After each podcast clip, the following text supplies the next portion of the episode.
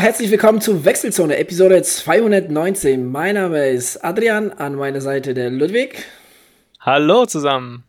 Ja, hallo Ludwig und damit herzlich willkommen in eine, ja, wie ich finde, sehr spannenden Episode, die jetzt hier auf uns zukommt, denn der Ludwig hat wirklich, äh, ja, äh, sehr viel zu erzählen ähm, vom letzten Wochenende. Da ging's rund. Ähm, aber bevor wir dahin kommen, um uns so ein bisschen aufzuwärmen, Ludwig, habe ich eine Frage an dich. Wir machen ja zwar kein Off-Track mehr, ähm, mhm. aber äh, mich würde ja trotzdem mal interessieren, was liest du denn gerade? Oh, da erwischst du gerade einen sehr, sehr guten Tag, weil ich nämlich heute ein Buch äh, beendet habe. Ah, das ähm, ist immer ein schöner Tag, weil man dann sich auf das nächste ja, freut. da besonders gut drüber sprechen kann natürlich. Und dann aufs nächste natürlich auch freut, völlig klar. Nee, ich habe tatsächlich über Menschen endlich ähm, fertig gelesen von Juli C. Mhm. Und ähm, fand es sehr gut. Das ist bei mir immer so ein bisschen schwierig, weil Juli C. ist eine Autorin, ähm, bei der weiß ich nicht so recht, woran ich bin. Es gibt Bücher, die ich überhaupt nicht gut finde und überhaupt nicht mitgekommen bin und die mir gar nicht gefallen haben. Und dann gibt es aber auch ganz tolle Bücher von ihr, unter anderem unter Leuten und jetzt eben über Menschen oder über Menschen, wie auch immer man das betonen will. Beides ist möglich, auch tatsächlich im Kontext. Und ähm, das ist ein ganz, ganz wunderbares Buch. Ähm, ich habe äh, auf Goodreads auch eine Rezension darüber geschrieben. Vielleicht hat es schon der eine oder die andere gesehen. Ähm, ich finde es sehr differenziert, ähm, sehr ähm, vielschichtig und zeigt so ein bisschen, das spielt ja in Brandenburg, ich will jetzt auch nicht zu viel spoilern, wahrscheinlich kennen aber auch schon viele die Story, ähm, dass eben man die Welt oft nicht so einfach erklären kann. Ne? Also so die Menschen, wie sie so sind, wie sie ihre Gesinnungen bekommen und wie dann auch das Schicksal ähm, alle möglichen Menschen treffen kann. Und das ist ganz, ganz toll geschrieben. Ähm, sehr unaufgeregt und trotzdem sehr berührend und eben, ja, ich mag es immer, wenn man so ein bisschen die, äh, vielen Perspektiven auf eine bestimmte Themen zeigt und eben dadurch zeigt, dass eben die Welt nie schwarz und weiß sein kann. Und das äh, fand ich bei dem Buch wirklich sehr, sehr gut. Also absolut, absolut, absolut, absoluter Lesetipp für alle, die es noch nicht gelesen haben. Viele haben das wahrscheinlich schon, weil es ja seit Wochen auf den Bestsellerlisten in dem Fall aber wirklich zurecht steht. Wie sieht's bei dir aus? Äh, ja, dazu komme ich gleich. Also, ähm, ja also ich muss es mir merken. Ähm, ich meine, du hast es ja schon mal, glaube ich, irgendwo, ich weiß nicht, auf den sozialen Medien oder irgendwo. Äh, Kann sein, ja. Haben wir uns schon mal darüber unterhalten. Auf jeden Fall kommst du mir bekannt vor, mhm. ähm, dass du das Buch liest. Ähm, muss ich mir merken. Also ähm, ich kenne es noch nicht, aber wenn es so gut ist, äh, dann ja, muss ich mir tatsächlich vormerken zu den 325 anderen Büchern, die auf meiner Buchliste drauf liegen. äh, ja, aber ähm, ich lese momentan tatsächlich mal wieder einen Fantasy-Roman. Roman, ja. Ein Roman. Roman. Ähm, und zwar die Geheimnisse von Askir. Ähm, ich habe die letzte Zeit hm. ziemlich viele ja, Sachbücher gelesen. Ich hatte mal wieder Bock auf, auf ein, ähm, auf einen äh, Roman und ähm, die Geheimnisse von Aske, da habe ich schon von der Zeit damit angefangen. Jetzt bin ich, jetzt habe ich wieder äh, die letzten zwei Bände, also fünf und sechs, habe ich jetzt auch fast durch. Also bin jetzt beim sechsten, so ziemlich zum Ende. Auch sehr gut. Also wenn man auf Fantasy steht, ähm, dann auf jeden Fall sehr empfehlenswert. Ähm, will da jetzt nicht auch nicht großartig viel verraten.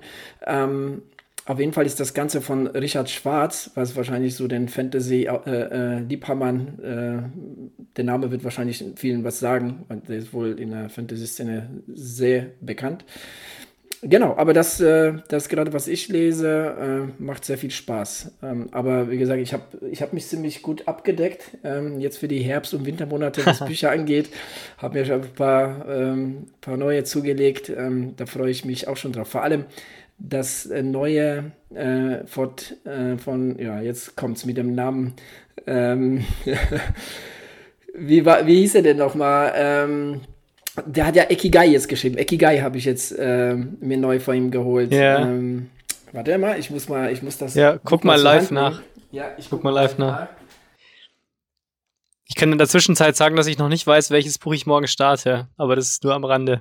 Ach, Ateran Finn, ja. Genau. Ateran Finn. And Finn, genau. Ja, genau. Weg des Läufers. Ähm, über die japanische mhm. Läuferszene, das habe ich mir, ah, ja. äh, genau, letztens äh, letztens geholt, mal kurz reingelesen, weil ich nicht abwarten konnte. Ähm, ja, bin ich mal sehr, sehr gespannt. Ähm, die japanische Laufszene, die interessiert uns ja beide. Gell? Ja, ja, die Trainingsphilosophie finde ich super faszinierend ja, genau, und ähm, genau. ja, deshalb will ich auf jeden Fall auch mal ausprobieren. Verspreche mhm. ich mir einiges von dem Buch, ja. Sehr gut, bin ich gespannt, bin ich gespannt. Ja. Genau. Vielleicht schaffen wir tatsächlich mal irgendwann wieder mal eine Auftragfolge aufzunehmen. Ja, sollten wir uns wirklich mal vornehmen. Es gibt ja ein Buch, ich weiß schon gar nicht mehr, wie das heißt, aber das wollten wir unbedingt mal sprechen, ähm, weil das so, ähm, wie soll ich sagen, so ähm, polarisierend war. Ich weiß aber auch schon nicht mehr, wie das heißt. Irgendwie ja, ich, mir fällt es nicht mehr ein. Das ist eine, eine Essay-Sammlung gewesen ähm, ah, von ja, der jungen richtig. Autorin.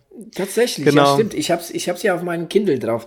Ähm, ja, ich hab's ja auch durch. Das, da wollten wir tatsächlich ein, eine Auftrag-Episode zu machen. Genau, weil das hat, das ist wirklich so, äh, das ist auch tatsächlich schwierig zu bewerten, weil das ja wirklich ganz ja. unterschiedliche Aussätze zu verschiedensten Themen sind. Manche fand ich sehr, sehr gut, manche fand ich sehr übertrieben. Mhm.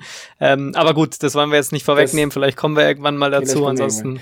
Den Bücher Tipp haben wir genug. übrigens von Niklas von LLA äh, bekommen zu dem Buch.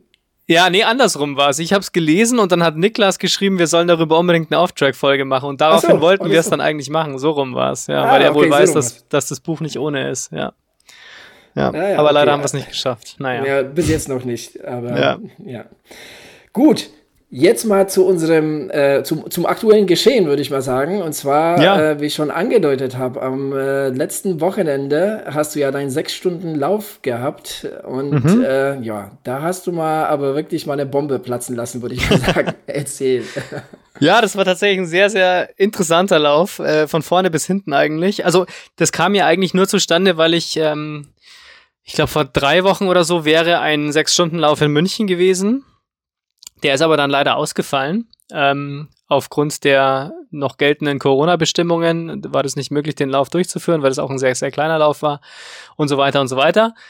Und dann habe ich mir einen anderen äh, Lauf rausgesucht, den ich auch schon so ein bisschen im Blick hatte, den Sechs-Stunden-Lauf in Schwindeck, veranstaltet vom SV Schwindeck. Jetzt werden sich viele fragen, Schwindeck, das kennt man doch.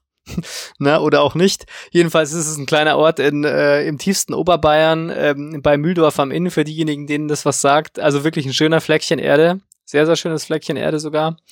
Und äh, da fand dieser Sechs-Stunden-Lauf eben statt. Und dafür habe ich mich dann angemeldet, weil ich mir gedacht habe, das passt eigentlich wunderbar ins Herbstprogramm rein. Ähm, es ist drei Wochen vor dem Zwölf-Stunden-Lauf, der dann ja noch, noch ansteht in Kürze. Und äh, ja, dann habe ich mich da angemeldet und ähm, bin dann da hingefahren und äh, dann habe ich mir eigentlich vorgenommen, ähm, also mein, mein Ziel war schon, das plus 70 äh, Kilometer zu laufen und das aber von Anfang an sehr konstant, sehr langsam, also langsam im Sinne von kontrolliert zu laufen, wie man es halt dann so macht. Wollte so eine gute 5 bis 15er Pace laufen. Und äh, ja, habe mir schon ausgerechnet, dass es ja möglicherweise dann vielleicht sogar fürs Podium reichen kann, weil 70 plus, ähm, das ist eigentlich schon ein Platz, wo man dann ganz gut vorne sein kann. Und dann war es aber so, dass wir losgelaufen sind. Das waren insgesamt so, also mit Staffeln und so weiter, vielleicht so 60 Läuferinnen und Läufer. Und äh, dann sind die da vorne losgeballert. Ähm, die ersten drei Männer sind wirklich losgelaufen, wo ich mir gedacht habe, wissen die wirklich, was sie tun oder glauben die, sie sind jetzt hier bei einem Halbmarathon? Also jedenfalls war der erste einfach ewig davon. Das war eine 2,3 äh, Kilometer äh, Rundstrecke. Sehr schöne Strecke, aber auch durchaus anspruchsvoll, was so verschiedene Bodenbelege und so die ein oder andere kleine Steigung äh, auch angeht. Also wirklich spannend. Auch teilweise so ein kleines, ähm, so, so ein, wie sagt man da, so, so ein ja, so eine Traktorspur durch, durch die Wiese durch, so eine festgetretene okay. ungefähr. Ne? Also, also wirklich, durch auch, auch trailig. Ja, auch single-trailig tatsächlich. Also überholen okay. konnte man dann ein Stück gar nicht so gut. Ähm, ja, und dann waren die halt weg und dachte mir, okay, also du hast jetzt zwei Möglichkeiten. Entweder du läufst jetzt einfach dein Ding weiter und guckst, was passiert, oder du bleibst halt dran. Und ich habe mich dann für Zweiteres entschieden und bin dann dran geblieben ähm, wobei die trotzdem ganz schön weit weg waren. Also ich habe mir gedacht, das ist schon ganz schön heftig, was die machen. Und dann habe ich aber den ersten eingesammelt, dann war der zweite da und irgendwann war der dritte da, also der erste, der Führende. Und ich dachte mir, okay, das war so ungefähr bei Kilometer 30. Dachte ich mir, ja, wunderbar, jetzt habe ich dich ja und mir geht's immer noch gut. Und ich würde sagen, ich halte die Pace jetzt einfach noch so ein bisschen. Das war so eine ja, 420er, 425er Pace und ich wollte eigentlich 5 plus laufen, ne? Pace-mäßig. Yeah. Und dann dann äh, war das so ein Kopf-an-Kopf-Ding eigentlich. Also wir haben uns da immer so ein bisschen abgewechselt und irgendwann sind wir dann zusammen auf die, an die ähm, Verpflegung gekommen, immer am Ende der Strecke. Wenn man durch das äh, Rundenziel gelaufen ist, gab es einen kurzen Verpflegungsteil, wo dann eben der Tisch stand mit dem ganzen Zeug und da standen wir beide an der Verpflegung und sind dann praktisch gleichzeitig losgelaufen. Und dann habe ich mir gedacht, ich laufe jetzt einfach mal knallhart eine Vierer-Pace und gucke, ob er dran bleibt. Und er ist nicht dran geblieben. Und dann äh, habe ich mich absetzen können, habe gedacht, wunderbar, jetzt gucke ich mal, ob ich es durchhalten kann. Und ja gut, dann war es natürlich, wie es ist. Dann habe ich mir vorgenommen, bis zum Marathon ähm, möchte ich eine Sub 430er Pace durchhalten und dann kann man mal gucken, dass man ein bisschen runtergeht. Und dann würde ich sagen, so nach 50 Kilometern ungefähr war die Kraft halt verbraucht. Ähm, also da ging dann nicht mehr so viel äh, mit Pace halten und so. Und dann habe ich versucht, ähm, äh, ja, ein einigermaßen vernünftiges Tempo zu halten. Hab dann schon immer geguckt, wie so der Abstand zum zweiten und so ist. Der war aber eigentlich ganz gut. Man ist sich dann auch immer so ein bisschen begegnet, weil die Strecke dann teilweise auch parallel verlaufen ist. Also es gab einen Wendepunkt oder beziehungsweise man hat dann so gewendet, dass man dann auch den anderen Läufern entgegengelaufen ist und da hat man sich dann auch immer wieder mal getroffen. Und ähm, ja, und dann war mir klar, also der Abstand ist noch gut und irgendwann war halt dann die Kraft wirklich einfach verbraucht und ich habe dann eben nach jeder Runde, weiß ich nicht, in Ruhe mich verpflegt. Ich habe wahnsinnig viel getrunken, obwohl es, ja, es war schon warm, aber jetzt nicht so, dass man ähm, sich zu Tode geschwitzt hätte. Ähm, ja, und dann bin ich halt immer so, sagen wir mal, so 50 bis 100 Meter gegangen und habe mich verpflegt. Also praktisch eine Gehpause gemacht und habe dann immer versucht, noch einigermaßen weiterlaufen zu können und das hat bis zum Ende tatsächlich geklappt. Und so ähm, hat es dann tatsächlich für den ersten Platz gereicht mit 71,03 Kilometern. Also alle Ziele erreicht eigentlich, die ich mir gesetzt habe. Aber für mich war wieder mal klar, einen lockeren Wettbewerb gibt's für mich einfach nicht. Und eigentlich ist es auch ganz schön so. ja, definitiv. Ne? Und ich meine, ähm, du hast einfach ein bisschen was riskiert. Ne? Das finde ich ja das ja. Coole. Ne? Ich meine, ähm, dazu kommen wir später äh, noch, ne? Du lässt dich auch im Training so ein bisschen so von, vom Gefühlen leiten, von mhm. deiner Tagesform und so weiter, ne? Und ich meine, äh, ich finde auch, im, du sagst ja, ne, also einen lockeren Wettkampf gibt's nicht. Und du hast einfach ein bisschen was riskiert und hast sich ausbezahlt. Ich meine, du hättest auch auf Nummer sicher gehen können und sagen, okay, also entweder ich krieg sie oder ich krieg sie nicht später mhm. mal, aber ich laufe erstmal hier mein Tempo. Ne, ja. äh, so quasi so die Nummer sicher spielen, aber nee, also einfach mal ein bisschen was riskiert, nach vorne, zack und äh, den einen nach den anderen einzusammeln. Ich meine, schon bestimmt ein ganz cooles Gefühl.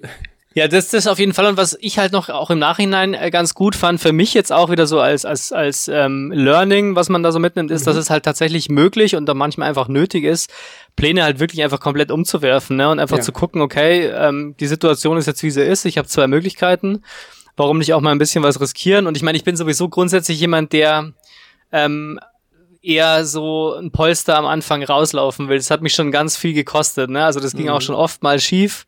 Und der Einbruch am Ende ist bei mir ja durchaus auch oft der Fall gewesen, ähm, was vielleicht auch eben mit dieser fehlenden Konsequenz am Anfang zu tun hat des Rennens, aber das ist halt einfach so ein bisschen mein Style auch, dass ich versuche am Anfang so ein bisschen was rauszulaufen, um die Sicherheit zu haben. Am Ende kann ich mir da ein bisschen mehr Zeit lassen. Und diesmal war es einfach so, dass ich einen komplett anderen Rennplan hatte, als ich ihn dann umgesetzt habe. Und das war eigentlich auch ganz gut, einfach mal zu gucken, okay, man kann den Plan auch einfach komplett umwerfen und dann ständig während dem Rennen ähm, auf die Situation reagieren, weil das war ja dann letztendlich nötig. Ich musste gucken, dass die Leute auf Distanz bleiben. Ich musste gucken, dass ich mich einigermaßen gut verpflege, ähm, dass ich mein Tempo halte, dass ich die Gehpausen nutze, das Traben ähm, dann entsprechend so portioniere, dass es eben auch lange gut geht. Ähm, und das war auch ganz spannend. Also ich glaube, das ist was, was mich jetzt auch nochmal beruhigt hat, weil ich einfach weiß, ich kann, ja, ich komme mental damit klar, dass plötzlich ein Rennen komplett anders läuft, als man sich vorgenommen hat. Ja, wie war das denn, ähm, ne, wo wir jetzt vom, vom oder wo du jetzt gerade mental angesprochen hast, wie war das für dich? Okay, ich habe jetzt die Spitze übernommen. So, mhm. äh, wie, wie gehe ich vor? Ist, äh, herrscht dann, also fühlst du dich dann so ein bisschen unter Druck gesetzt oder lässt du denkst dir, okay, es ist jetzt die momentane Situation, ich schaue einfach mal von Schritt zu Schritt weiter und lass mich nicht davon zu sehr beeinflussen. Wie war es für dich? Ja, natürlich fühlt man sich schon anders unter Druck, als wenn man halt Verfolger ist, ist ja klar, ähm, mhm. ähm, weil man sich da nicht ziehen lassen kann, ne? Also weil man halt einfach wirklich, ähm, wie soll ich sagen, weil man halt wirklich einfach das Tempo hochhalten will. Also ja. vielleicht ist es auch gar nicht nötig, weil man ja doch weiß, dass die Distanz ja auch gegeben ist zum zweiten in dem Fall. Ähm, aber natürlich ist der Druck ein, anderen, ein anderer, weil man halt weiß, äh, man ist halt der Gejagte jetzt. Das ist mhm. an sich aber auch eine gute Motivation, weil ich glaube, ähm, wenn ich in dem Zustand, in dem ich war, bei Kilometer, weiß ich nicht, 50 oder 60 oder so, wenn ich gewusst hätte, okay, Platzierung spielt jetzt keine Rolle mehr, weil es eh durch ist, das Rennen, dann hätte ich vielleicht nicht mehr die Motivation gehabt, wirklich so konsequent ähm, weiterzulaufen und ähm, wirklich nochmal die Zähne zusammenzubeißen und äh, eben auch wirklich langsam zu laufen. Ich hatte am Ende dann wirklich eine, weiß nicht, 6 oder 6,15er Pace. Ähm, und äh, das wirklich durchzuziehen und zu sagen, okay, ich laufe jetzt einfach langsam weiter, aber hauptsächlich ich, lau Hauptsache ich laufe. Ähm, da glaube ich, ist die Motivation bei mir schon eine andere, wenn ich weiß, ähm, es geht noch um was, als wenn ich mhm. mir jetzt denke, okay, ja, ich erreiche jetzt die 70 oder nicht. Ähm, aber letztendlich spielt die Platzierung halt keine Rolle mehr. Und ähm, ja, das war in dem Fall war das für mich ein sehr positiver Effekt.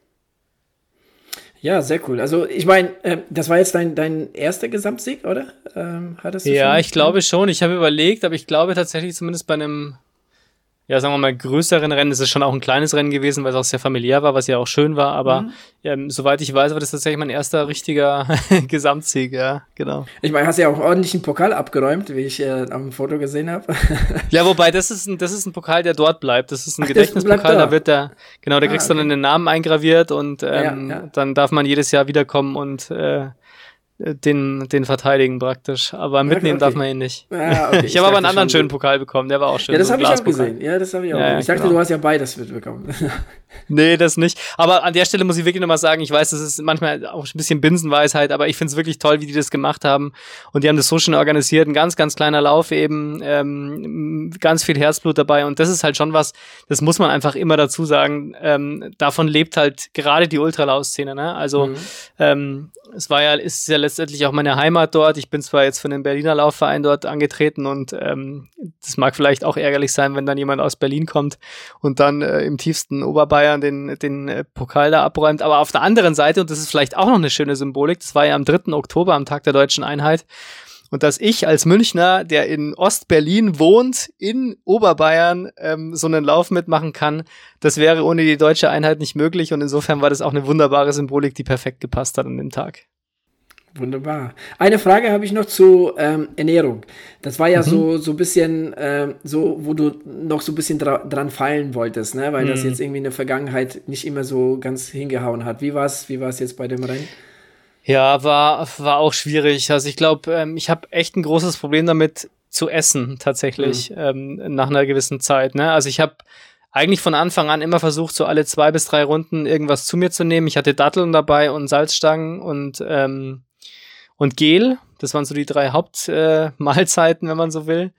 Ähm, aber am Ende ging das auch wieder nicht mehr. Ich habe mir dann so eine Handvoll Salzstangen mitgegeben, mitgenommen auf die Strecke und habe die Hälfte davon gegessen und den Rest dann weggetan ähm, weil es nicht funktioniert hat. Was aber gut funktioniert, ist Flüssignahrung. Also ich habe dann ganz viel ISO getrunken und Cola und Apfelschorle.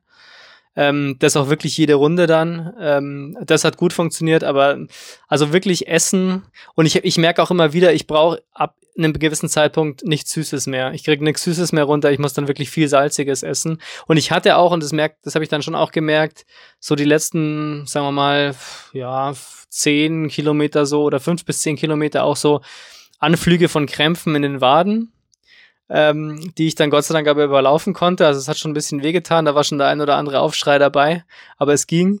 Aber ich glaube, wenn ich jetzt ein Hunderter gelaufen wäre oder so, dann ähm, wäre das wahrscheinlich nicht so lange gut gegangen. Da hätte ich wahrscheinlich noch ein bisschen was an meinem Mineralhaushalt machen müssen. Also insofern wahrscheinlich das nächste Mal noch ein bisschen mehr Salziges und noch weniger Süßes. Aber das bleibt immerhin, das bleibt eine Baustelle bei mir, definitiv. Mhm. Ähm, Gab es da äh, Verpflegungspunkte oder musstest du dich komplett selbst versorgen? Beides war möglich. Also es gab ja. immer, nach einer Runde gab es eben so einen Tisch mit Verpflegung. Das war auch wirklich top. Also die hatten da ähm, eben so Salzstangen, Melonen, Apfel, Kuchen, Brötchen, die waren zwar jetzt nicht vegan, aber trotzdem waren sie da. Ich hatte ja mein Zeugs dann auch dabei, also man konnte auch seine eigene Verpflegung noch platzieren. Also das war kein Problem. Da war mhm. genug da, wenn man gewollt hätte, hätte man das alles mitnehmen können, ja. Ja, sehr cool. Ja, ähm, Ludwig, dein Sieg ist ja auch quasi so ein bisschen, muss ich äh, jetzt äh, sagen, auch so äh, die ähm, erstmal so, so ein, wie soll ich sagen, wie soll ich das jetzt sagen? eine, ja. eine Pause unserer Zusammenarbeit. Äh, äh, ja, das hört sich so dramatisch an. Aber ja, das, das hört sich ein bisschen nicht. dramatisch an. Ist es, ist es tatsächlich nicht so, aber ähm, ich habe mir gedacht, ich, ich, ich nehme das jetzt einfach mal so, so äh, ich meine, weil es so gut passt, ne? So dein Gesamtsieg, mm. so quasi so als der vorerst der, der Schlusspunkt unserer Coach-Athlet-Zusammenarbeit.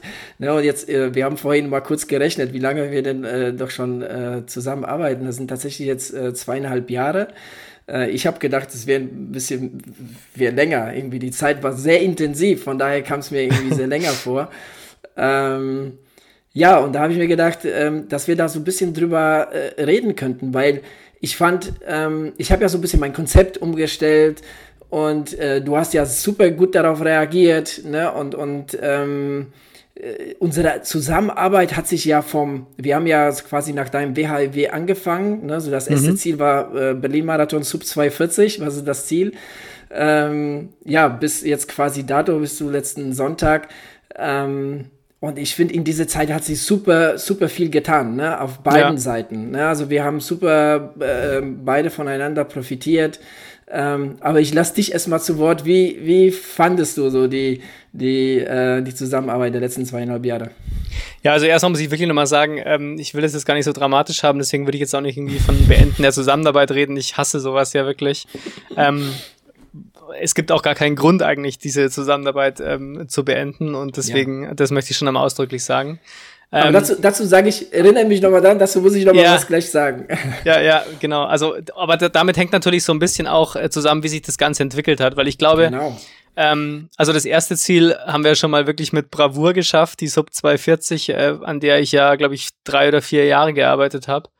Ähm, das haben wir ja großartigst unterboten, so dass ich, glaube ich, jetzt auch festgestellt habe, dass das Plateau halt jetzt auch erreicht ist bei mir. Also mehr geht einfach nicht mehr im Moment, ähm, was den Marathon angeht. Deswegen mache ich das ja auch jetzt nicht mehr erstmal oder wird wahrscheinlich nie wieder passieren, weil jetzt irgendwann ist die Marathon-Karriere halt beendet. Damit muss man klarkommen. Ähm, und, aber ich glaube, dass, dass das, das Spannende war, dass wir so diese das nochmal geschafft haben, also da nochmal auf einem ohnehin, ohnehin schon ganz guten Niveau nochmal was draufzusetzen. Und dann aber eben die Transformation vom Marathon zum Ultralaufen, die ich ja schon so ein bisschen angefangen habe mit dem WHEW, e die aber letztendlich ähm, nach dem Berlin-Marathon erst richtig angefangen hat. Und ähm, ich meine, jeder weiß, dass dann ja was kam, was eine ganz große Krise heraufbeschworen hat und was mich total zufriedengestellt hat und, und glücklich gemacht hat und was eben auch für diese Zusammenarbeit spricht, ist, dass wir die Krise halt wirklich perfekt genutzt haben, ähm, um eben genau diese Transformation weiter voranzubringen. Also wirklich zu sagen, okay, wir, was machen wir jetzt damit, dass wir keine Wettkämpfe mehr haben? Wir setzen uns unsere eigenen Ziele, wir arbeiten an unseren Zielen, wir arbeiten daran, dass wir die Umfänge erhöhen, die Intensität aufrechterhalten, die Impulse aufrechterhalten, aber eben die, ähm, die, die Marathon-Spezifik eben rausnehmen und, ähm, und da umstellen und, und äh, so ein bisschen die Grenzen in eine andere Richtung hin verschieben, nämlich eben die, die Umfangbelastung und die Volumenbelastung. Was für mich ja schon wirklich immer noch Neuland war, weil ich halt es nicht gewohnt war. Und also ich meine, das ist schon so was, was ich glaube ich, ähm, was wir schon für uns definitiv verbuchen können, ist, dass so diese diese Veränderung ähm, der Athletik bei mir, dass wir das sehr gut hinbekommen haben. Ne? Also als ich nach Berlin gekommen bin, habe ich das spezifische Marathontraining gelernt. Das kannte ich vorher halt auch nicht, weil es komplett unkontrolliert war und ohne irgendwie ähm, einen Plan dahinter. Das war sozusagen das erste Learning, die Phase vor unserer Zusammenarbeit. Ähm, auch mit Bahntraining und so weiter, das kannte ich ja früher alles nicht. Das habe ich erst in Berlin eigentlich gelernt und auch dieses ähm, diese unterschiedlichen ähm, Impulse und wie auch immer, ne? Also weiß ja jetzt mhm. jeder, wie das so ungefähr abläuft. Ähm, das war der erste Schritt und jetzt eben diese Transformation vom Marathontraining weg zum Ultralauf. Ähm, das war jetzt unsere Phase, würde ich sagen, mit Perfektionierung des Marathons nochmal als Krone obendrauf. Und ähm, das war super und wir werden da wahrscheinlich gleich nochmal draufkommen. Ich will jetzt keinen Monolog halten, aber ähm, wir haben auch innerhalb dieser Zusammenarbeit immer wieder auch die Trainingsmethodik weiterentwickelt, umdisponiert. Es ist immer individueller geworden auch. Mhm. Ähm, und ich glaube, was, was, was ich für mich jetzt feststellen kann, ist, ähm, dass ich vor, weiß ich nicht, zehn Jahren zwar auch schon komplett nach Gefühl trainiert habe, aber ohne Plan dahinter. Mhm. Und jetzt hat man praktisch die Planung und die, die Trainingslehre plus dieses intuitive Training hat mich jetzt im Moment zumindest zu dem Athleten gemacht, der ich sein will weil ich eben diese beiden Komponenten jetzt vereinen kann, weil ich jetzt sozusagen erwachsen genug bin, um das selber zu machen. ähm, Und da hinzukommen, glaube ich, ähm, das ist sicherlich äh, ein großes Verdienst, äh, das du da hast daran und unsere Zusammenarbeit eben, ähm, das Ergebnis davon. Und deswegen ist es jetzt für mich einfach eine total positive Bilanz und deswegen, wie gesagt, keine Beendigung der Zusammenarbeit, sondern jetzt einfach mal eine kurze Bilanz, Bilanz ziehen, gucken, wie es weitergeht. Und äh, wir haben ja auch schon vereinbart, dass wir ja sowieso über den Podcast sowieso im, im Austausch bleiben und ähm, ich natürlich mir ähm, es nicht nehmen lasse, dir trotzdem noch hin und wieder ähm, zu berichten, wie es läuft oder äh, deinen Rat sozusagen einhole. Ja, definitiv, ne? Und ich bitte darum. Äh, ja. und äh, ja, aber was, was ich halt, ähm, was ich wirklich so, so cool ähm, daran finde, und ich glaube, ich habe dir das auch mal in einer Nachricht ähm, auch so ähm, gesagt, ist, dass ähm, ja, so diese, so diese Abkapselung, ne? Ähm, wie gesagt, das hört sich alles viel dramatischer an. Ne? Also im Endeffekt, ich meine, wir sind nach wie, wie du gesagt hast, sind nach wie vor im engen Kontakt und so weiter. Aber nur, es ist halt eben halt so, dass von jemandem, ich kann mich erinnern, am Anfang hast du gesagt, du brauchst halt festen Trainingsplan. Mhm. Ne? Ja. Diese Transformation von ich brauche festen Trainingsplan, ich bin Marathonläufer, bis hin zu ich brauche keinen Trainingsplan ne? und, äh, ne? und, und der Umstellung auf ähm, auf, auf Ultra, das war wirklich so das, was ich mir auch mit mein mit meiner Konzeptänderung auch so mhm. ähm, genau so vorgestellt habe. Wirklich. Also das ist genau das, was ich wollte. Weil ich muss ganz ehrlich sagen, also ich strebe nicht so in meinem Coaching danach irgendwie Athleten jahrelang zu halten. Ne? Und das mhm. Beste, was, was halt eben passieren kann, ist halt eben das, was jetzt so zwischen uns passiert ist, dass du irgendwann sagst, weißt du, ähm, ich will mich immer mehr so von meinem Gefühl so ein bisschen leiten lassen. Also das macht momentan Spaß. Ich sehe auch Ergebnisse darin, ne? Ähm, aber wir bleiben natürlich weiterhin in Austausch und, und, ne? und das hat wirklich so gut hingehauen. Ähm, und das ist halt sehr, sehr befriedigend, so jetzt mal so rein als, Coach, äh, aus, als Trainersicht äh, äh ja, gesprochen. Ja. Ja, ähm, und das ist eben halt das, was ich halt mit der, mit der Konzeptumstellung halt auch will. Ist halt, dem, eine Zeit lang mit dem Athleten zu arbeiten, aber ihm den auch was mit auf den Weg zu geben. Ne? Ähm, und, und halt wirklich äh, dahin zu führen, dass man sagt, okay, ähm, ich kann das auch ne, so ein bisschen gefühlsmäßig steuern, genauso wie du das halt gerade machst. Ne? Mhm. Und das ist, das ist wirklich, ähm, das hat wirklich perfekt hingehauen. Ich meine, ich weiß nicht, wie es jetzt wäre, wenn wir jetzt nochmal die Zeit zurückdrehen und vielleicht nochmal zehn Jahre früher gehen. Mhm. Ne, und ich mir sagen könnte, okay, ich bin jetzt in meiner, in meiner Blütezeit ähm, des schnellen Laufens und ich will den Marathon auch unter 2,30 laufen. Vielleicht wird es dann anders ausschauen, weil dann brauchst du halt wirklich einen ziemlich klaren Plan, ne? Oder solltest du vielleicht haben. Oder ich wäre wahrscheinlich dann der Typ, der das bräuchte. Weil das sind halt so viele Einheiten dabei, die einfach keinen Spaß machen, die eine extreme Disziplin brauchen und so weiter und so weiter. Und dafür brauche ich, glaube ich, schon eine Planung. Ähm, was bei mir immer wichtiger ist, ist ein Ziel zu haben. Das haben wir auch schon öfter diskutiert. Ähm, dieses Ziel habe ich ja immer noch und das muss ich mir auch immer wieder neu definieren, weil ähm, ich glaube, ich werde nie der Läufer sein, der sagt, ich laufe einfach nur, weil das Laufen so schön ist, sondern ich will schon irgendwie eine weitere Entwicklung feststellen bei mir und ähm, Ziele haben, die ich erreiche und äh, wo man dann immer noch eins draufsetzen kann und so weiter. Ich glaube, das brauche ich einfach für diese Motivation. Wie gesagt, haben wir schon öfter darüber gesprochen.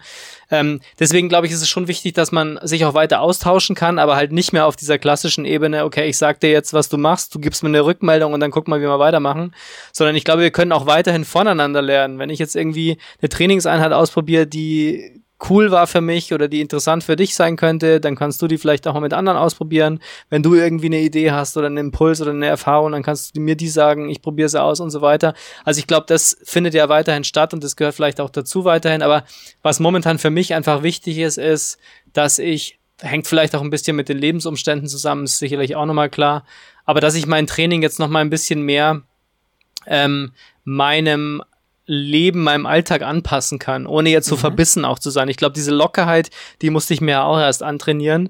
Und ähm, die letzten, sagen wir mal, eineinhalb Jahre haben gezeigt, dass die Erfolge deswegen nicht ausbleiben. Bloß wenn man so ein bisschen ähm, entspannter, sag ich mal, wird in der Konsequenz aber trotzdem des Trainings. Also das heißt jetzt nicht, dass man es schleifen lässt, sondern dass man einfach mal sagt, okay, ich muss jetzt nicht dreimal die Woche all-out Intervalle machen, sondern ich kann auch wirklich mal eine Woche einfach nur ein bisschen mehr laufen, aber dafür langsam und locker und weiß ich nicht, ähm, mir ein Hörbuch dazu anhören oder so. Und es ist trotzdem ein effektives Training. Und wir haben ja schon öfter darüber gesprochen. Ich musste auch erst lernen, ähm, dass es eben nicht immer schnell sein muss, sondern dass es wirklich mal einfach ganz langsam sein muss, äh, sein kann und sein muss vielleicht sogar. Ähm, und äh, eine 45er Pace eben kein Verbrechen ist. genau. genau. Aber äh, ich muss nochmal auf einen Punkt zurück, den du angesprochen hast, ähm, damit die Hörer draußen ähm, das jetzt irgendwie nicht falsch missverstehen. Also es gibt, natürlich ist ein Trainingsplan auch sinnvoll irgendwo, ne? Ja. Aber ich finde, ähm, in einer, äh, also ich, ich spreche jetzt gerade hier von mir, ne? in der Zusammenarbeit so mit mir ist es mir halt wichtig, was mit den Athleten mit auf den Weg zu geben. Ne? Weil normalerweise gehst du zu irgendeinem Trainer, also zu einigen Trainern, bei, das ist, muss nicht immer so sein, aber einig, bei einigen Trainern ist es so, du kriegst von Montag bis Sonntag einen Trainingsplan, aber darüber hinaus gibt es ja nicht großartig den Austausch. Mhm. Na, ähm, ich lege dann halt wiederum viel mehr Wert auf den Austausch als auf den, äh, auf den festgelegten Trainingsplan, der sich wahrscheinlich in der Woche sowieso zwei bis dreimal ändert, weil ne, das Leben drumherum da jetzt irgendwie ne, dann doch sich was anderes denkt. Ähm, deshalb ist es mir wichtig, nochmal zu betonen, klar, also Trainer ist, ist eine gute Sache, gerade für Neulinge und so weiter. Und auch Trainingsplan ist bestimmt auch eine gute Sache. Aber sehr wichtig ist halt eben so ein bisschen daran zu wachsen. Ne? So wie du sagst, sich nicht davon sehr, zu sehr abhängig zu machen. Nicht zu, das Ganze nicht zu verbissen sehen, so von wegen, oh mein Gott, ich habe diese Woche jetzt keine Intervalle gemacht. Jetzt war die Woche dabei komplett für den Arsch. Ne? ähm, ja, das ist halt eine Vermittlung von Trainingskompetenz oder ja. von, von, weiß ich nicht, in dem Fall Lauf-Läuferkompetenz. Das ist halt auch die Aufgabe des Trainers, eben nicht nur zu sagen, ja. hier ist dein Plan und okay, hast du richtig gemacht, ja. da warst du ein bisschen zu langsam, da warst du zu schnell. Ähm, achte darauf, am Sonntag nicht zu lang zu laufen und so, sondern auch wirklich dem Athleten die Kompetenz zu vermitteln, eben sich selbst auch zu steuern und irgendwann dahin zu kommen, zu sagen, okay, Vielleicht braucht man noch einen Plan, ist ja auch in Ordnung, aber zumindest selbst einschätzen zu können, wo man gerade auch innerhalb dieses Plans steht und nicht einfach nur mehr von der Tafel abschreibt, ne, im übertragenen mhm. Sinne. Das ist, glaube ich, noch viel wichtiger, eben diese Trainingskompetenz zu vermitteln und das haben wir oder hast du in dem Fall ähm, perfekt bei mir geschafft und äh, davon kann ich natürlich jetzt profitieren. Ja, und äh, ich meine, ich, ich, ich kann das, ich kann verstehen Leute, die sagen, ähm, wenn sie zu mir kommen, ja, weißt du, ich habe so viel um die Ohren, ich brauche ich brauch diese Struktur. Passt, wunderbar, ne, gar kein ja. Thema. Ne? Ähm, aber äh, ich meine, ob jetzt ein Athlet ein Jahr bei mir bleibt oder drei Monate oder halt eben drei oder, oder fünf Jahre, ne? Ähm, mir ist halt wichtig, dass ich da doch schon so ein bisschen was vermitteln kann, so dass der mhm. Athlet sich halt zur Not auch so ein bisschen selbst helfen kann. Ne? Und, auch, und auch einfach so auch so diese Sicherheit hat, weil wir halt eben so in eine sehr, ja, in, in eine Zeit leben, die halt ne, sehr viel drumherum, ne, ähm, wie soll ich sagen, also sehr, sehr viel los ist jetzt momentan. Und, mhm. und ähm, man lässt sich sehr, gerade wenn man jetzt irgendwie vor irgendwelchen Wettkämpfen steckt oder, oder irgendwelche Ziele hat, man gerät da ganz schnell in, in, in so einen Druck. Ne? Man bekommt da wirklich so einen Druck, so man denkt, oh, ich muss jetzt und ich muss jetzt. Mhm. Ähm, genau, und da jetzt irgendwie ähm, vom Trainer so diese, diese, so ein bisschen diese Lockerheit so vermittelt bekommen und auch so ein bisschen, ähm, ja, einfach so aus der Zusammenarbeit mit dem Trainer so für sich rauszuziehen, okay, also klar, Ne, es gibt ja, es, es gibt nicht nur diesen einen Weg, ne? also viele Wege führen zum Ziel.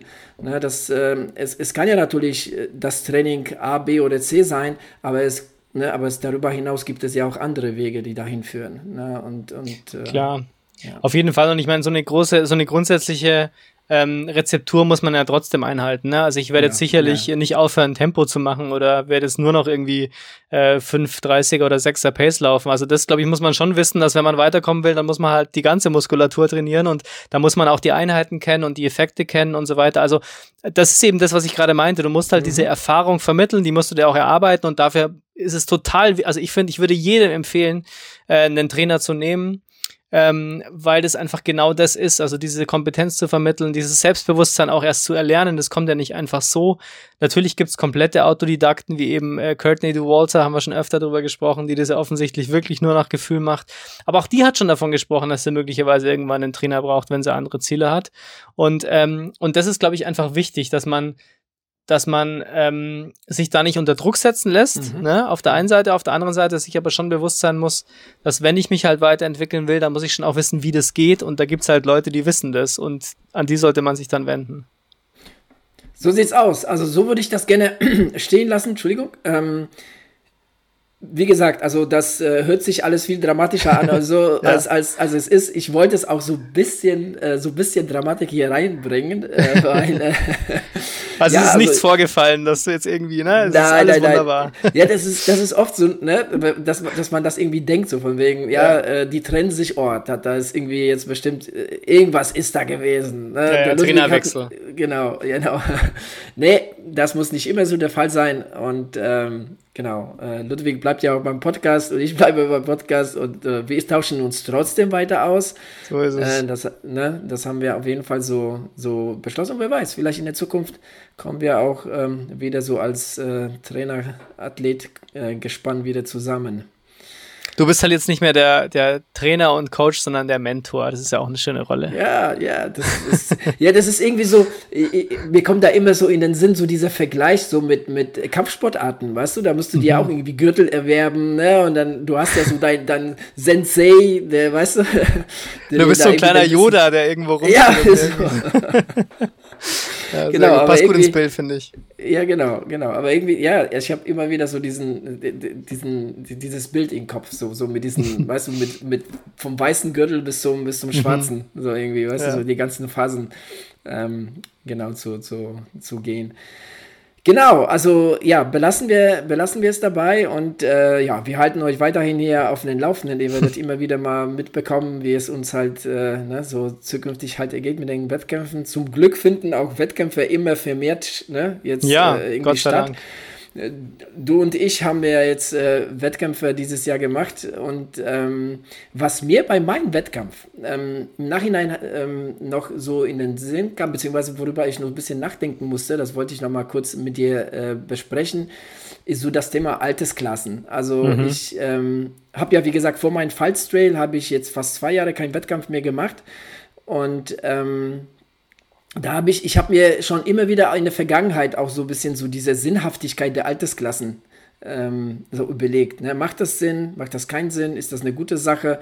Äh, ich komme ja aus dem Triathlonsport und da ist Altersklassen ist da natürlich ganz groß geschrieben. Ne? Mhm. Ne? Gerade so in Bezug auf Quali für Hawaii ne? oder für irgendwelche 70.3 Weltmeisterschaften und so. Das geht ja alles über die, über die Altersklassen.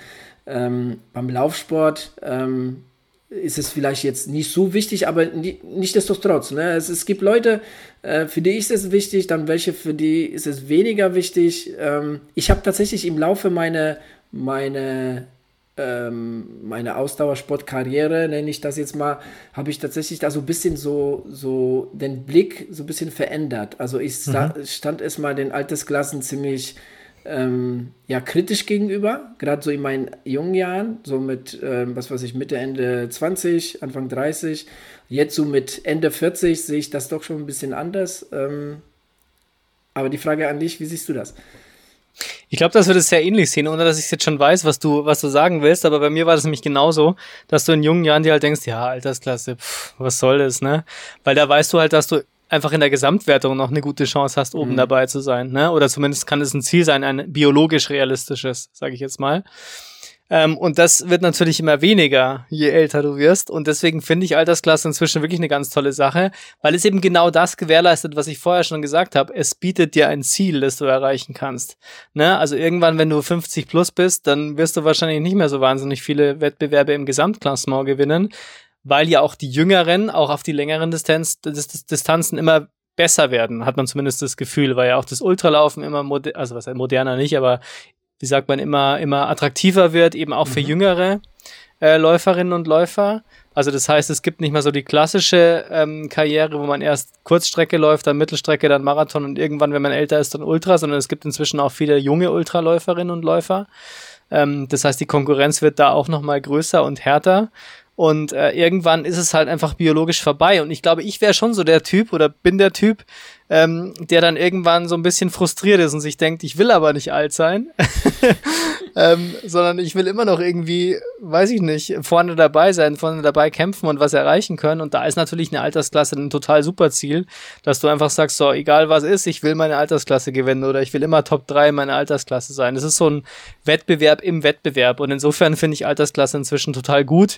Ähm, natürlich ist jeder 30 plus Mensch erstmal geschockt, wenn man dann plötzlich ähm, in der Seniorenklasse ist von der Nomenklatur. ähm, aber damit kommt man auch irgendwann klar. Also inzwischen habe ich kein so großes Problem mehr damit zu sagen, ich bin in der AK 40 und will da halt was reißen. Ja, geht, geht's mir, geht's mir genauso. Also ich habe tatsächlich ähm, früher auch gedacht, also genauso wie du, ne? Ich meine, was soll der ganze Mist mit diesen Altersklassen? ne? Also, was soll das? Ne? Ich meine, gut, im Triathlon kannst du es halt so ein bisschen verstehen, ne? Man will ja, ich nehme jetzt einfach Hawaii so als Beispiel, das ist halt wirklich mega wichtig, gerade so bei Ironman-Rennen und so, läuft alles über die Altersklassen. Ähm, aber ich, ich, ich fand immer, so der 20-Jährige, der kann sich ganz gut mit dem 30-Jährigen messen. Mhm. Aber danach, danach sollte tatsächlich schon wirklich, ne, danach sollte eine Altersklasse so ab 35, sollte spätestens ab AK 40, sollte wirklich Altersklassen, äh, sollten schon, äh, ja, sind schon wichtig, finde ich, ne, weil ja, ich ja. meine, ein, ein 40 oder jetzt ich als 48-Jähriger, ich kann nicht mit keinem 25-Jähriger messen. Also, der, ja. also wenn er, wenn er gut trainiert ist, dann, äh, also beim Laufen zieht er mir davon, keine Chance, also ist einfach so. Die Zeit ist vorbei. Ähm, Klar, da, da gibt es natürlich Ausnahmen von der Regel. Ähm, ich meine, du bist ja so einer, ne? du hast es ja auch gezeigt im letzten Rennen, du bist ja den Jüngeren, weil du hast ja, ähm, du hast ja die, die M40 gewonnen, aber die unter dir, die waren, glaube ich, jünger, ne, alle? Äh, ja, ich glaube, nee, das waren, ich weiß gar nee. nicht. Also wir hatten in der AK 40 von insgesamt, ich glaube, um die 40 Läufer, Einzelläufer waren es. Mhm. Und ähm, da waren 14 oder 15 AK-40er dabei. Also der Großteil war tatsächlich AK-40 ja. oder ein großer Teil, sagen wir so. Und ich weiß aber jetzt nicht, wie es mit dem Podium ausschaut, aber die waren auch alle nicht mehr die allerjüngsten, glaube ich. Okay, okay, also okay. vielleicht jünger als ich, aber jetzt nicht 20-Jährige. Aber interessant, ne? Also, dass, dass, dass gerade auch deine Altersklasse so die umkämpfste war, so quasi. Ja. Also, ja. Ne? so mit, mit vielen Teilnehmern, ja, ja.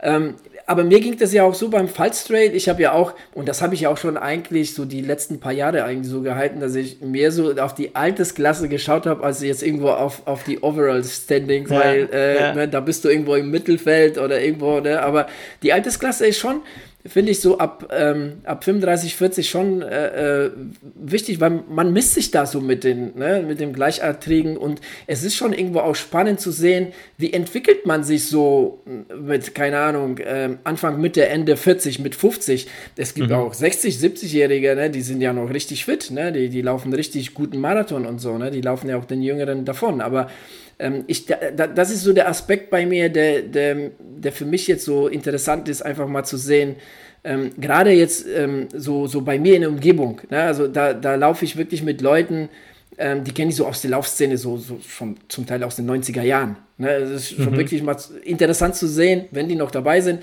Ähm, wie entwickelt sich das? Ne? Wie, wie entwickeln die sich so? Wie, wie sehen wir, wie ist es halt so in den Altersklassen? Genau. Und das, äh, das ist so das Spannende. Und, und früher, also hättest du, hättest du mich das so äh, am Anfang so meine, meine, meine läuferischen Karriere gefragt, hätte ich gesagt, also was sind Unsinn, was sind Schwachsinn. Also, ja, aber da, ja. das sieht man natürlich nicht, äh, da, da denkt, denkt man nicht an AK 40 oder 50, ne? Das ist dann, dann wiederum auch egal.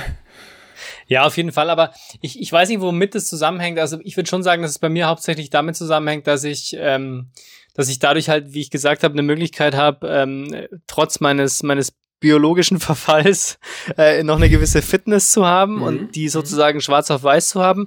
Ich weiß, also ich glaube aber auch, dass es ein bisschen, äh, wie soll ich sagen, dass sich der, der Leistungsanspruch ein bisschen verschiebt. Ähm, weg von reine körperliche Leistung. Also ich würde sagen, in jungen Jahren will man halt schnell und stark und äh, kräftig sein im Sinne von körperlich fit. Mhm. Und ich glaube, wenn man älter wird, dann ist man vielleicht doch nochmal so ein bisschen Richtung mentale Fitness ja, äh, genau. äh, getrimmt. Ja, ja. Ne? Also, dass man sagt, für, für mich ist es wichtig, dass ich halt wirklich lang laufen kann in einem bestimmten Tempo und Durchhaltevermögen habe und mit dieser Situation klarkommen, dass das ewig noch nicht zu Ende ist, was da gerade mit mir passiert. Ähm, und dann eben diese mentale Durchhaltefähigkeit, die mentale Ausdauer wichtiger wird, als es in jungen Jahren ist. Ich will da jetzt damit mhm. gar nichts damit sagen, dass ein junger Athlet, der Höchstleistungen auf 5K oder sowas bringen muss, dass der nicht auch mental stark werden, äh, stark sein muss, weil der auch einen ganz anderen Leistungsdruck hat und einen Wettbewerbsdruck hat und so. Das ist gar keine Frage.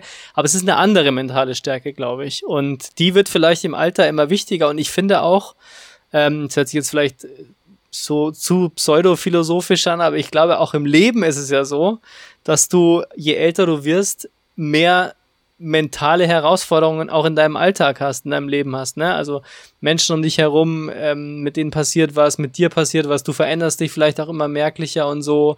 Ähm, manche Sachen fallen dir schwerer als früher und so weiter und so weiter. Also das hört sich jetzt alles ganz dystopisch an, meine ich aber gar nicht so. Ich glaube aber einfach, dass der Anspruch an die mentale Kraft mit dem Alter ähm, und mit der Erfahrung und den Lebensumständen einfach eine andere ist, als das in jungen Jahren der Fall ist. Ja, definitiv. Denk nur an deinen Anfang 20er, als du Student warst, noch nicht ja. verheiratet, keine Kinder. Genau. Äh, ja. Hallo, also das ist ja ein Ego-Trip vom Feinsten.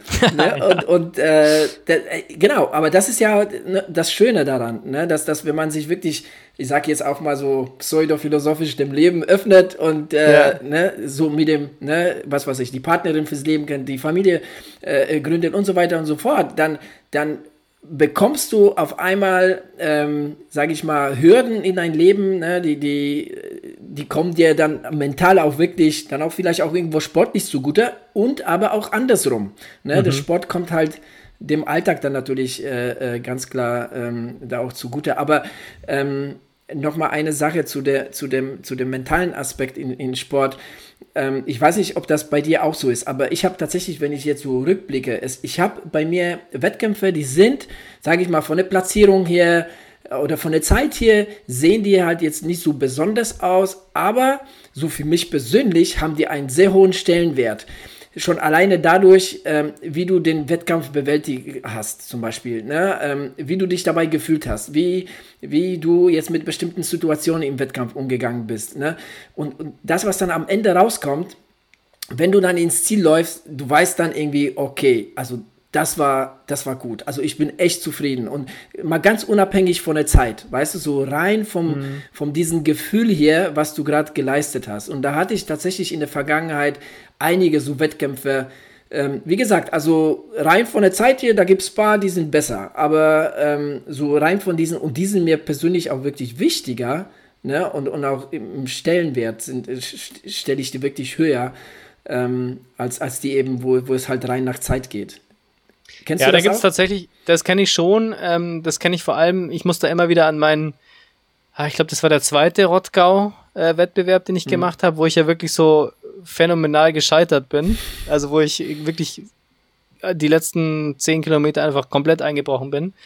Ähm, und das, glaube ich, der erste Wettbewerb war, an den ich mich erinnern kann, wo ich wirklich mit Gehpausen gearbeitet habe. Was für mhm. mich früher einfach absolut undenkbar war, weil ich es halt nicht kannte. Und Laufen ist halt nicht gehen und das gehört nicht dazu, war früher so die, die Denke. Und das war das erste Mal, wo ich gesagt habe, okay, ähm, die Gehpausen können dir aber tatsächlich helfen. Also, weil am Ende ging es dann ja wieder besser. Ähm, ich will jetzt nicht nochmal das Rennen rekapitulieren, aber das war, glaube ich, so die, das war ein Lauf, der ist komplett in die Hose gegangen, aber der hatte so viel, ähm, dass ich mitnehmen konnte. Also zum einen, dass ich da wirklich nochmal angefangen habe, mir nochmal ganz anders Gedanken über die Ernährung zu machen. Also über die Verpflegung, nicht über die Ernährung, über die Verpflegung bei so einem Rennen. Und aber eben auch wirklich akzeptiert habe, das erste Mal wirklich auch gesehen und als Beweis praktisch mitnehmen konnte, Gehpausen helfen, um wieder fit zu werden und, und Tiefs zu durchlaufen. Und seitdem habe ich da auch nicht mehr so ein großes Problem damit. Das würde ich so sagen, ein Lauf, wo das überhaupt nicht der Fall war, wo ich gedacht, der mich bis heute fertig macht, auch das habe ich schon oft gesagt, sind ähm, sind die, äh, die 70 Kilometer, also die ich da mit, mit Heiko, den, den selbstorganisierten Mauerweglauf. Ja, ja. Ähm, da kann ich wirklich gar nichts Positives mit rausziehen, weil das ist für mich der schlimmste Lauf aller Zeiten gewesen. Das ist wirklich ein komplettes Scheitern. Ähm, ich weiß inzwischen, woran es gelegen hat, oder glaubst zu wissen, sagen wir es mal so, aber trotz allem, also das hat wirklich wehgetan und tut es bis heute. Und, ähm, und der dritte Lauf der war, der ist so etwas dazwischen, zwischen kompletter Enttäuschung und Sachen gelernt. Das war eben der 24-Stunden-Laufversuch den wir so ein bisschen Kamikaze-mäßig angegangen sind. Das gehört vielleicht noch zu unserer Bilanz dazu. Also das vielleicht auch nochmal an dich. Das fand ich auch total super, weil ich glaube, viele anderen Trainer hätten gesagt, also Alter, zwölf, zwölf Wochen oder elf Wochen vor dem 24-Stunden-Lauf fällt dir ein, das jetzt machen zu wollen. Vergiss es einfach. Das hat absolut keinen Sinn. Mhm. Und du hast aber trotzdem gesagt, nee, probier das, das ist doch super, wunderbar. Wenn es klappt, klappt's. Wenn nicht, nimmst du was mit. Und so haben wir es dann ja auch gemacht. Und deswegen ist er so ein bisschen dazwischen. Da ärgert mich, das will ich aber jetzt auch nicht immer wiederholen, aber da ärgert es mich, dass ich nicht durch gehalten habe und mich nicht hingelegt habe und nochmal angelaufen bin. Das ärgert mich. Aber das ist halt auch wieder ein Learning, wo ich sage, okay, egal wie schlimm es ist, hör nicht auf, mach Pause, mach irgendwas, aber gib nicht auf. Also insofern, das wäre das Positive, ähm, was, was ich da mitnehmen konnte. Ja, ja. Ja, aber gerade so die Dinger, ne, wo es halt eben nicht so gut läuft, ne? Das, das ja. also ähm, da hast du wirklich so viel, was du für, äh, was man da für sich rausholen kann, gell? Und, und ja. ich bin mir auch sicher, dass dir bei nächsten 24 Stunden Lauf sowas nicht passiert. Nee, ne? weil du halt, ne, weil du hast eben, ne, so das, das hat sich so irgendwie bei dir reingebrannt und das passiert halt eben nicht. Ich ja. meine, ähm, ich habe da auch so eine Erfahrung, das habe ich auch schon mal in einer unserer äh, Was uns bewegt äh, Folgen erzählt, äh, mit meinem Marathon in Rotterdam, wo ich einfach aus dem Affekt aufgehört habe. Ja. Und ich, ich, ich weiß einfach bis heute nicht, was mich dazu geritten hat, von der Strecke zu gehen und mir die Nummer runterzureißen. also, ich wollte in den nächsten Moment wieder, wieder auf die Strecke, aber dann war es halt irgendwo, fand ich auch vorbei, wie auch immer. Mhm. Und das ist halt ein, ein von, von all den Wettkämpfen, das war so der, der Wettkampf, wo ich mir gedacht habe, was hast du denn da gemacht? Also was war das für eine Scheiße, was ja, du da veranstaltet ja. hast? Äh, genau, aber sowas bleibt. Ne? Der, der, der Lauf ist schon eine Ewigkeit hier. Also das sind schon locker sieben, acht, neun Jahre her. Ich weiß es gar nicht mehr. Ähm, aber ähm, ja, also das bleibt. Genau. Und ähm, von daher äh, sind, solche, sind solche Sachen auf jeden Fall auch wichtig. Aber das ist vielleicht auch nochmal was, warum ein Trainer vielleicht auch sehr hilfreich sein kann, um mhm. eben genau auch das zu reflektieren. Ne? Also Trainer, Athlet heißt da nicht nur, dass ich einen Plan vorgesetzt bekomme oder mir mhm. über das Training Gedanken mache, sondern genau auch nach so einem Wettbewerb mich zusammensetze mit dem und sage, okay, lass uns mal drüber nachdenken, was können wir denn jetzt mitnehmen aus diesem, aus diesem Wettbewerb, obwohl der jetzt schiefgegangen ist, aber was kannst du denn gewinnbringend für dich mitnehmen? Lass uns das nochmal gemeinsam analysieren, lass uns das im Training vergleichen und so weiter und so weiter. Und was mir immer wichtig war als Athlet und natürlich auch weiterhin wichtig ist, ist, dass man halt so eine ganz, also so eine grundpositive Grundhaltung zueinander hat. Also eben nicht sagt, boah, lass das mal lieber, das ist viel zu, zu ähm, ambitioniert oder du kannst dich da nicht richtig drauf vorbereiten, mach lieber was anderes, sondern wirklich so grundsätzlich einen positiven Ansatz zu, zu sagen, okay, wenn du das jetzt vornimmst, das wird knackig, das wird schwierig, so ähnlich war es ja auch mit Lukas mit seinem mhm. Drei-Stunden-Marathon. Ähm, das ist schon eine harte Nummer, aber why not? Ne? Also lass es uns versuchen. Und, ähm, und genau das, glaube ich, ist ein ganz wichtiger Aspekt von so einer Beziehung, dass man sagt, wir müssen gemeinsam auch analysieren können und wir müssen uns gegenseitig motivieren können und nicht bremsen, sondern wirklich pushen. Und wenn es schief geht, geht's schief, dann wissen wir aber wenigstens auch warum. Ja, ja, definitiv. Also das, ja, das ist ja auch das Schöne an unserem Sport, ne? Das gibt uns auch ja. so viel, auch, auch für, für das Leben drumherum. Ne? Also wir können da so viel wirklich für, für, für uns rausziehen. Und deshalb würde ich nie zu irgendeinem Athlet sagen, hey, also es sei denn, es kommt irgendein Neuling zu mir, so, weißt du, so, so von der Couch zum Ironman, solche Geschichten, weißt ja, du, gut, das ist ja dann Selbstschutz. Ja, hey, ja. ohne mich, ne, kannst du machen, aber ohne mich. Aber ansonsten, ne, wenn, wenn jetzt irgendwie halbwegs äh, gut trainierter Athlet jetzt sagt, ich, ich habe das und das und das vor, dann sage ich immer, lass uns das versuchen, lass uns das machen. Ja. Ne, weil dabei kann wirklich sehr viel Gutes rauskommen und man kann da wirklich sehr viel dabei lernen. Ähm, natürlich auch sportlich, aber nicht nur sportlich, sondern auch mental, ne, was ja. einen da wirklich auch, äh, ja, wie gesagt, schon mal ähm, in, in normalen Leben sozusagen auch definitiv, äh, äh definitiv weiterbleibt. Ja, das ähm. ist im Prinzip wie halt so eine ganz klassische Eltern-Kind-Beziehung auch. Ja. Ne? Also ich sage jetzt nicht Papa zu dir, aber ähm, natürlich ist es schon so, dass du dein Kind halt auch eine Erfahrung machen lassen musst. Du kannst mhm. sagen, okay, das wird schwierig, aber probier es aus. Wenn es weh tut, tut's weh, dann machst du es nicht wieder. Aber die Erfahrung musst du halt machen. Also das Lernen durch schlechte Erfahrungen kann auch sinnvoll sein. Natürlich muss man auch immer schützen. Die Schutzfunktion hat man auch. Die hast auch du als Trainer deinen Athleten gegenüber äh, eine gewisse Verantwortung, das gehört auch zu dieser Beziehung dazu. Ähm, aber wenn es jetzt nicht eine komplette Kamikaze-Aktion ist, dann kannst du warnen, was passieren kann, aber eben auch ermutigen, es auszuprobieren und versuchen zu zeigen, wie es gut gehen könnte und es gemeinsam zu entwickeln. Und so machst du es ja im Prinzip in der Erziehung, also ich zumindest mach so, versuche das auch so ein bisschen zu sein, ne? Genau. So sieht's aus. Ich meine, ich finde, das ist ein wunderbares Schlusspunkt, Ludwig, um ja. diese Episode mal äh, zu beenden. Ähm, wir halten euch da draußen auf jeden Fall auf Laufenden, äh, wie es hier, äh, wie es hier mit unserer äh, Beziehung weitergeht. genau, wir machen jetzt einfach so eine Soap daraus. Genau, genau. Sehr gut. Ja. ja, wunderbar. Ludwig, es hat äh, mir sehr viel Spaß gemacht. Ähm, ja, absolut. Und äh, nochmal äh, wirklich Glückwunsch ähm, zu, dein, zu deinem Gesamtsieg. Ähm, Danke. Das gibt auf jeden Fall auf jeden Fall nochmal so einen Aufschwung äh, Richtung Hauptziel. Ne? Das, ja, äh, das Hauptziel bleibt ja eigentlich die 100 Meilen nächstes Jahr irgendwann, aber mal gucken, ob und wie das klappt. Aber ich bin ganz zuversichtlich, wird schon. Ja, ja, denke ich auch. Okay, in diesem Sinne, Ludwig, äh, bis zum nächsten Mal.